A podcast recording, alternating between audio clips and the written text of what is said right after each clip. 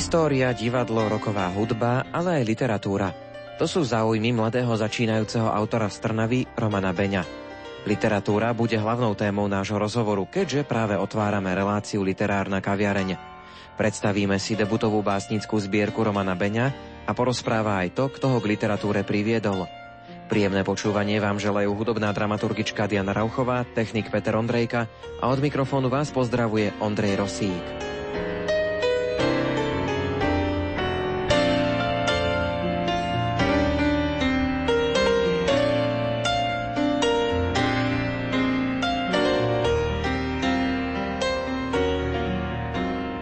Ako si sa vlastne dostal k písaniu, kedy to začalo, prečo si vôbec začal tvoriť a písať? Že začal som s tým ešte počas vojenskej e, služby, teda už vlastne som taký starý, teda, že ma zasiahla, že som na ne naozaj bol v 90. rokoch. Tam som e, spoznal jednoho e, z vojakov, teda stal sa taký ako môj kamarát. On už písal, takisto hral na rôzne hudobné nástroje, tak sme sa o tom začali postupne rozprávať. Dal mi prečítať nejaké básne a povedal som si, že by som to mohol skúsiť tiež. A Zdalo sa mi to aj celkom vhodná aktivita na to, aby som vypovedal, čo práve v tom období cítim, pretože na vojenskej službe je to predsa odlišný svet, bolo to každodenná konfrontácia s rôznymi, zapovedať, nezmyselnými rozkazmi dôstojníkov a rôznymi úlohami, čiže každý sa tam svojím spôsobom ventiloval nejak inak. Niektorí napríklad v posilňovni, tak ja som si povedal, že okrem počúvania hudby, že skúsim aj písať. No vlastne tak sa to začalo. To je celkom zaujímavé, lebo však je taký ten výrok, že keď zbranie rinčia, múzy močia a u teba to práve pri tých zbraniach začalo. Aj ťa to nejako myslíš ovplyvnilo, že si aj písal niečo s takou vojenskou tematikou? Tak na časte tam nerinčali. Bolo to predsa povinná základná vojenská služba, nebol to nejaký vojnový stav. Aj keď teda človeku napadali rôzne veci, ale nebolo to, bolo to vyslovene o inom inom. Tohto sa to našťastie netýkalo. Kedy si zverejnil svoju prvú báseň? Pamätáš si ešte na to? Vlastne som niekoľko rokov, ako sa vravia, písal skôr tak do zásuvky pre seba. Bola to taká skôr duševná očista. Myslím, že to bolo asi až po nejakých možno 4 piatich rokoch sa mi zdá, keď sa v Trnave, teda odkiaľ pochádzam, organizovali také rôzne verejné čítačky, sa tam mohol človek eh, prihlásiť so svojou tvorbou. Myslím, že tam som asi prvýkrát tak konfrontoval a bola prijatá kladne, ľudí zaujala. Takže potom odvtedy už to bolo častejšie. Už to teda nebolo len do zásuvky, ako sa hovorí, už to nebolo iba pre mňa ako jediného čitateľa. Keby si mal nejako charakterizovať tú svoju tvorbu, priblížiť ju niekomu, kto nikdy o teba nič nečítal, čo reflektuje tá tvoja tvorba, čo v nej môžeme nájsť? Čo reflektujem, teda témy, tak sú to samozrejme vzťahy ľudí, vzťahy dvojíc, teda motív lásky, motív dvojice. Takisto asi všetko, čo pozorujem vo svojom okolí, čo sa ma nejakým spôsobom dotýka. Nájdu sa aj motívy prírody alebo niečo málo týkajúce sa histórie je to skutočne, by som povedal, také širšie rozpetie tém sa nezamerajú iba na jednu.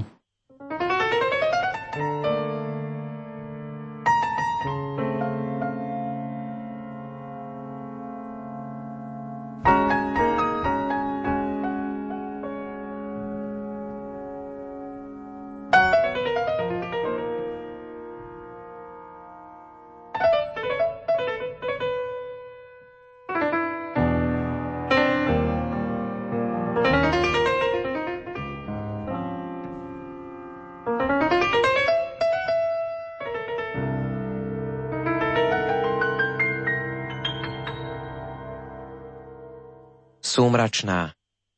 V tráve, ktorej od detstva nik nečesal šticu, vyrástol muž, čo spieva vetru. Spev je tichý, ako jeho srdce spoza založených rúk, drží v ňom súmrak, dokiaľ nedospieva. Z nebeskej osamelosti sa nad ním panovačne rozkrikuje búrka. Zmáčané srdce má zúfalo hlasné.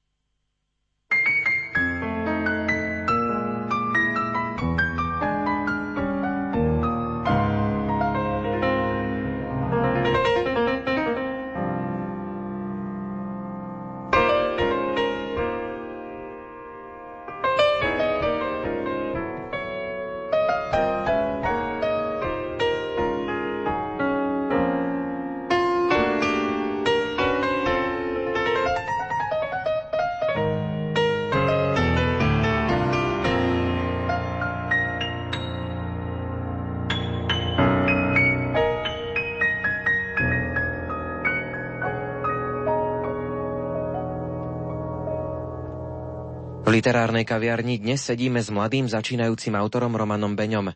Čítame si aj z jeho básnickej zbierky a trochu aj spomíname, ako jednotlivé básne vznikli. Teraz to bude báseň pred cestou. Zhrbená stodola svorne strážila plachú tmu a dolo na jej vkročil starec a stojace hodinky.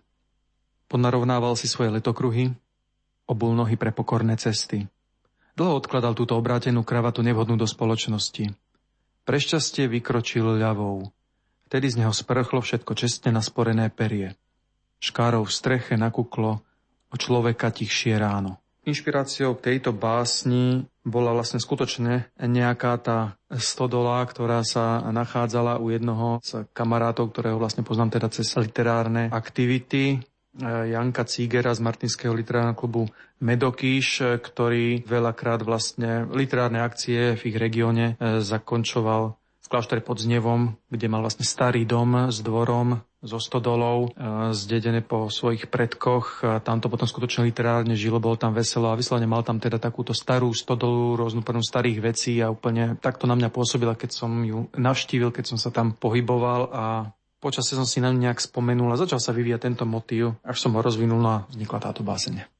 Môžeme sa teda plynulo presunúť k tvojej básnickej zbierke vrstvenie, ktorá vyšla v roku 2013. Vedel by si ju nejako charakterizovať, čo zachytáva práve táto zbierka? Tak ona sa vlastne e, skladá z takých troch základných okruhov. Prvý sa nazýva Terra Intacta, čiže z latinčiny e, nedotknutá zem. Sú to básne, ktoré e, sú písané vlastne akoby z postu pozorovateľa, okom pozorovateľa, kde ja ako autor sa teda nezúčastňujeme na deji, je to niečo pozorované z diaľky. Sú to vlastne, dá sa povedať, ako si také formy príbehov. Druhý okruh, ten už ide trocha hlbšie, týka sa vzťahov ľudí, konkrétne vzťahov dvoch, teda je to vlastne intimná lyrika, okruh sa nazýva Naľavo od nej. No a tretí, e, na opačnej strane tváre, už podľa toho názvu, teda to napovedá, že ide o čosi hĺbšie, to sú priamo moje pocity, moje vnútorné rozpoloženia. No a keď si teda vlastne čitateľ číta túto knihu, teda predpokladám, že nie od konca, ale takto vlastne od prvých básní až po básne toho tretieho okruhu, tak e, tou tematikou a vlastne tým spôsobom e, vyjadrenia teda mňa ako autora vzťahu k tomu, čo píšem, preniká akoby hĺbšie, čiže cez niečo pozorované zvonka, k čomu si, čo sa už týka vzťahu ľudí, až tým e, môjim najvnútornejším pocitom, čiže prechádza cez akési vrstvy a vlastne z toho aj vyplynul ten názov vrstvenie, takže vlastne nie je to len nejaká slovná hračka.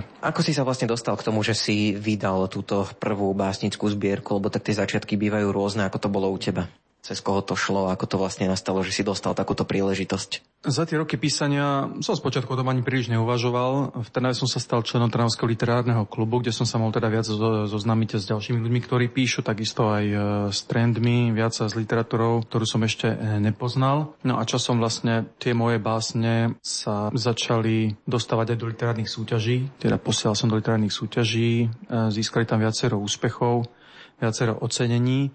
No a už mi začalo byť vlastne takto ľuďmi z toho literárneho podobia naznačované, že už by som mohol vydať aj básnickú zbierku, že už azda mám toho materiálu dostatok, tak som začal vlastne takto selektovať, vyberať. Vznikol akýsi rukopis, ktorý som potom ešte poslal do literárnej súťaže debut 2011, vlastne také bienále pre autorov alebo pre tých, ktorí by sa vlastne mohli stať teda debudujúcimi autormi, posielali rukopis a tá vlastne bola jedna z ocenených, tento môj rukopis. No a to rozhodlo, že teda už asi bude zrelý k tomu vydaniu. No tak som potom začal oslovovať e, vydavateľstva. Z dvoch, ktoré zareagovali, som sa rozhodol pre vydavateľstvo Matice Slovenskej, tam mi vyšli v podstate v ústrety, žiadali v mojom mene o grant, e, grantový systém ministerstva kultúry, ktorý každoročne teda udeluje granty aj teda na, na literatúru. Podarilo sa, získali peniaze, no a potom vlastne už prišiel na rad akési zostavovanie tej knihy, teda konečné doľaďovanie toho rukopisu a takisto výber obrázkov. V tomto prípade teda sú to vlastne koláže, ktoré doplňajú túto knihu a vlastne grafické zostavovanie až po samotné vydanie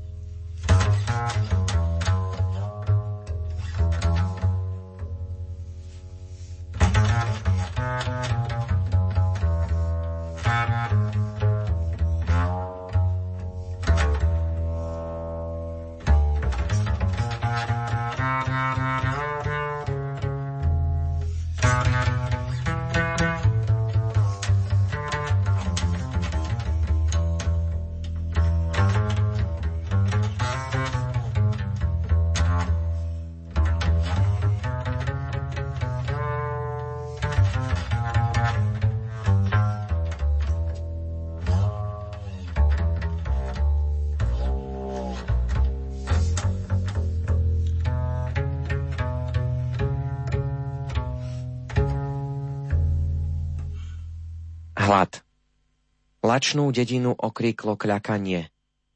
Za večerným stolom zdrevenela. Jej včerajšie periny vyplakali posledné zahambené pierko. Do taniera s ružencovou polievkou si rozdrobila každodennú modlitbu. V práchnivých ústach rozhrízla predposledné horké slovo. Ešte zamen v zuboch vybehla do hviezdami popraskanej tmy a zlomila drevené kolená pod južným krížom. Zajtrajšia noc sľubuje vypasené oblaky.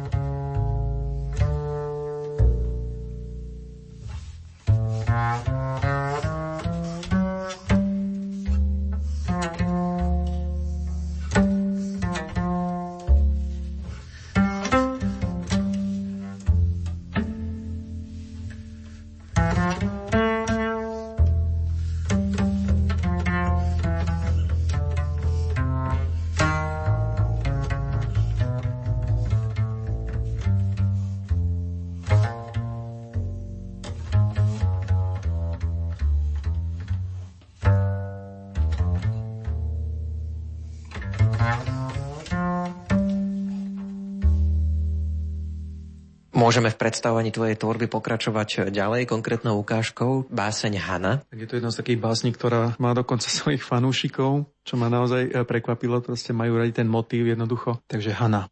Zvonka popolavosivá prišla si po svoj domov s náručím plným umlčaných očí. V štolverkových škatuliach ich uložila na policu vedľa svojich z modrých čísiel dávno meravých. Ryby na tapetách sali prvý dým zo siedmých knôtov. Mačacie kadere sa opäť zakorenili spolu s pamäťou. Dlane deravé a biele ako maces opäť naplnila prácou. Len do pece už neprikladá, Hana zvnútra vráskavá.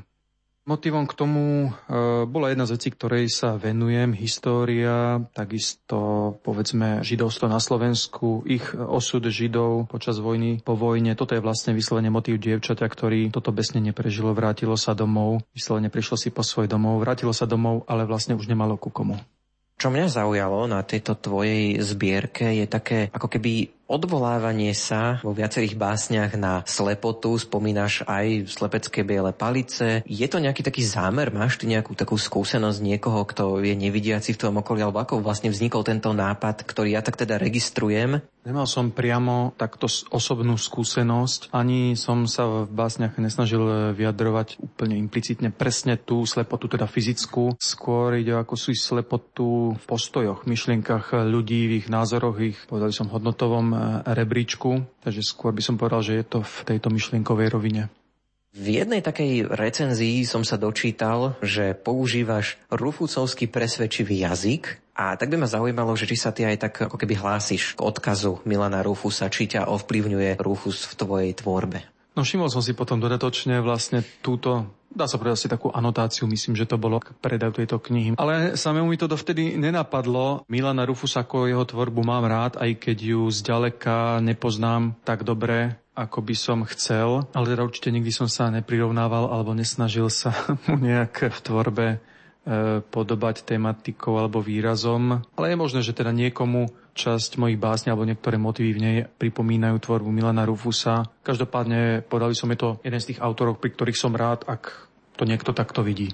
Čo teba teda naozaj ovplyvňuje v tvojej tvorbe, čo čítaš, čo si rád prečítaš, prípadne čo ťa zaujalo v poslednom čase, či už zo slovenskej alebo zahraničnej literatúry?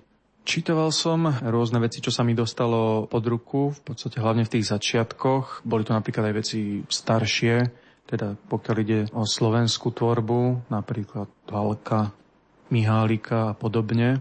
Dá sa povedať, že vlastne niektoré z ich básne alebo básnických zbierok ma skutočne aj oslovili. V súčasnosti, musím sa priznať, ani nemám už toľko času na čítanie ako kedysi, čo je určite škoda. Ale dostávajú sa mi do rúk skôr možno básnické zbierky, teda pokiaľ ide o tú poéziu súčasných autorov, niektorých aj teda osobne poznám, či už povedzme cez literárny klub Brak, ktorého som tu na Bratislave členom, alebo cez rôzne iné, väčšinou literárne akcie. No z tých súčasných, ak mám povedať napríklad mená ako Palo Garan, Peťo Staríček, Rado Tomáš, a podobne. Napríklad ich poetika je, je mi blízka. Ktorý typ poézie je tebe blízky? Skôr je to rímované alebo nerímované, prípadne prečo ťa práve tento druh poézie oslovuje? No v tých začiatkoch som vlastne e, písal rimovanú poéziu, ale tak priznám sa, že skutočne som ešte zďaleka nepoznal všetky jej úskalia e, ani pravidlá, takže to boli také nesmelé začiatky, ktoré sa až časom e, obrusovali, ale potom ma viac, hlavne v tom Trnavskom literárnom klube, cez jeho členov ma viac oslovilo práve ten voľný verš a tomu som v podstate zostal verný doteraz. E, možno by sa zdalo, že je to niečo ako voľba ľahšej cesty, ale nie tak úplne, pretože aj e, básne vo voľnom verši vlastne musia mať e, určitý rytmus, majú isté, možno skôr nepísané, ale predsa pravidlá, takže tiež to nie je len čosi ako voľné naskladanie myšlienok, obrazov, metafor na seba a voilà, máme báseň. Určite nie, takže tiež to chce aj trocha manuálnej zručnosti, aj skúsenosti do toho e, trocha preniknúť a povedal by som, že som si asi vybral správne.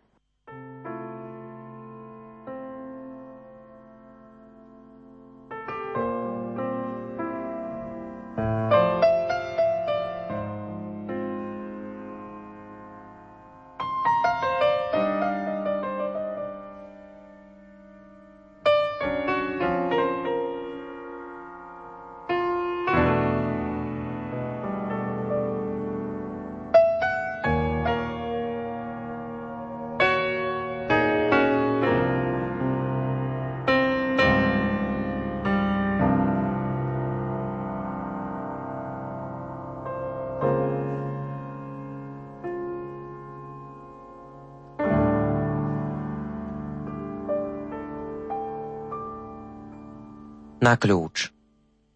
Podvečer mám hrsti plné mlčania. Nevládzem ťa odomknúť. Ubolené svetlo práve pretieklo kľúčovou dierkou. Moje slepnúce dlane ti previnilo blúdia v predznačených húštinách, odsúdila si ich na dotyk. Dnes ponad tvoj horizont nenazrú. Slnko je zamknuté na jeden západ.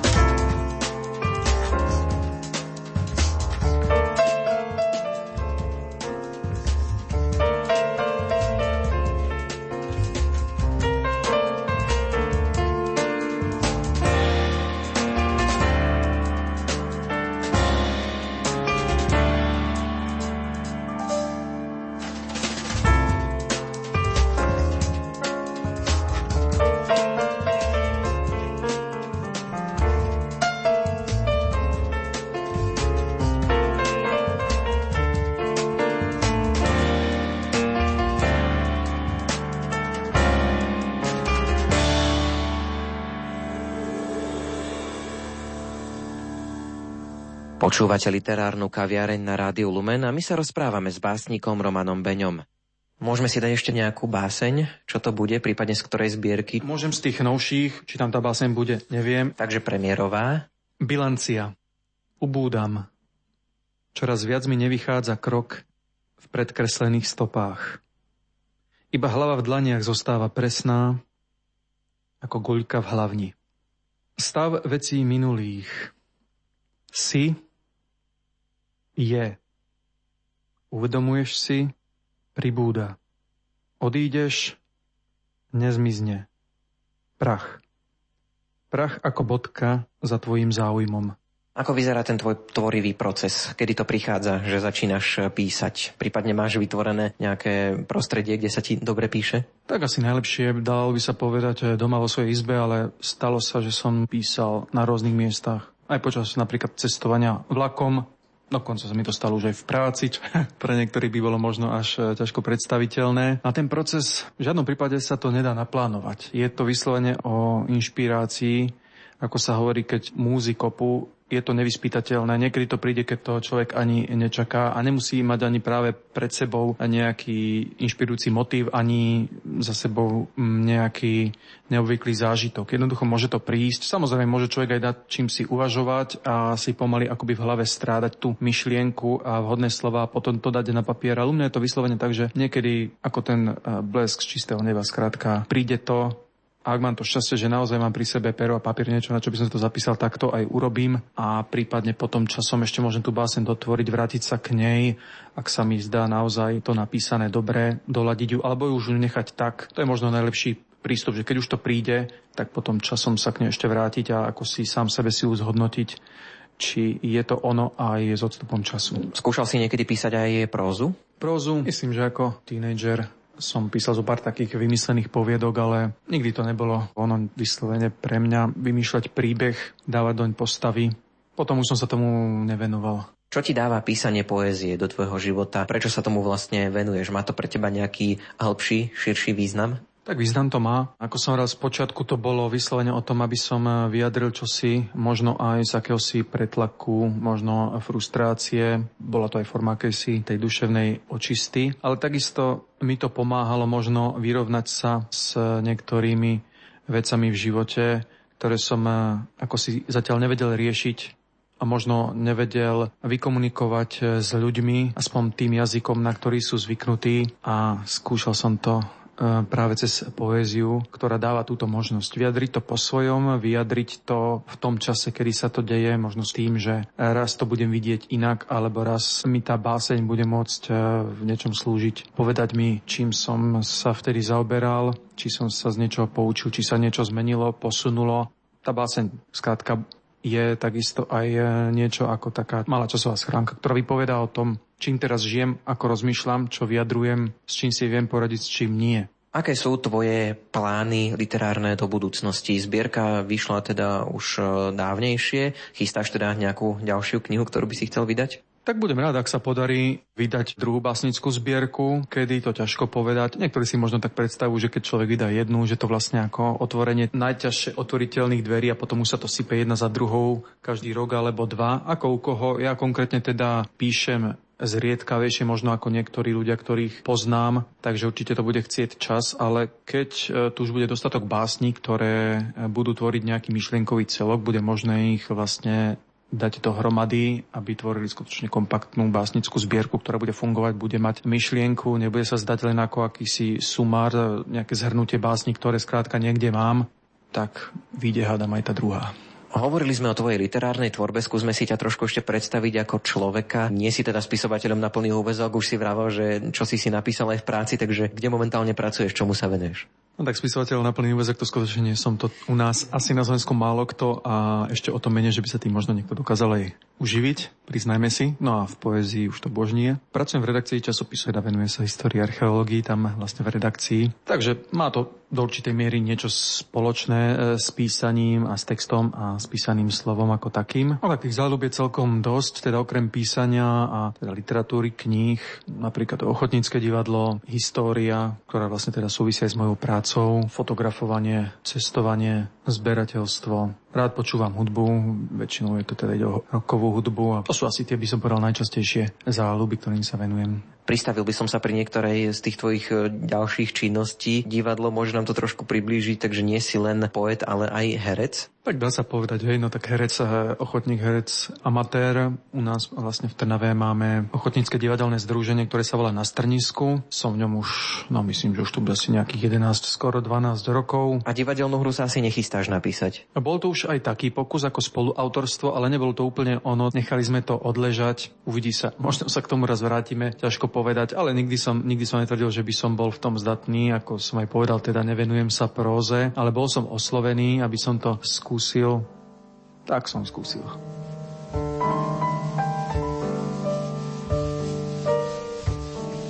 V literárnej kaviarni sme dnes listovali v básniach Romana Beňa. Predstavili sme si jeho zbierku Vrstvenie z roku 2013.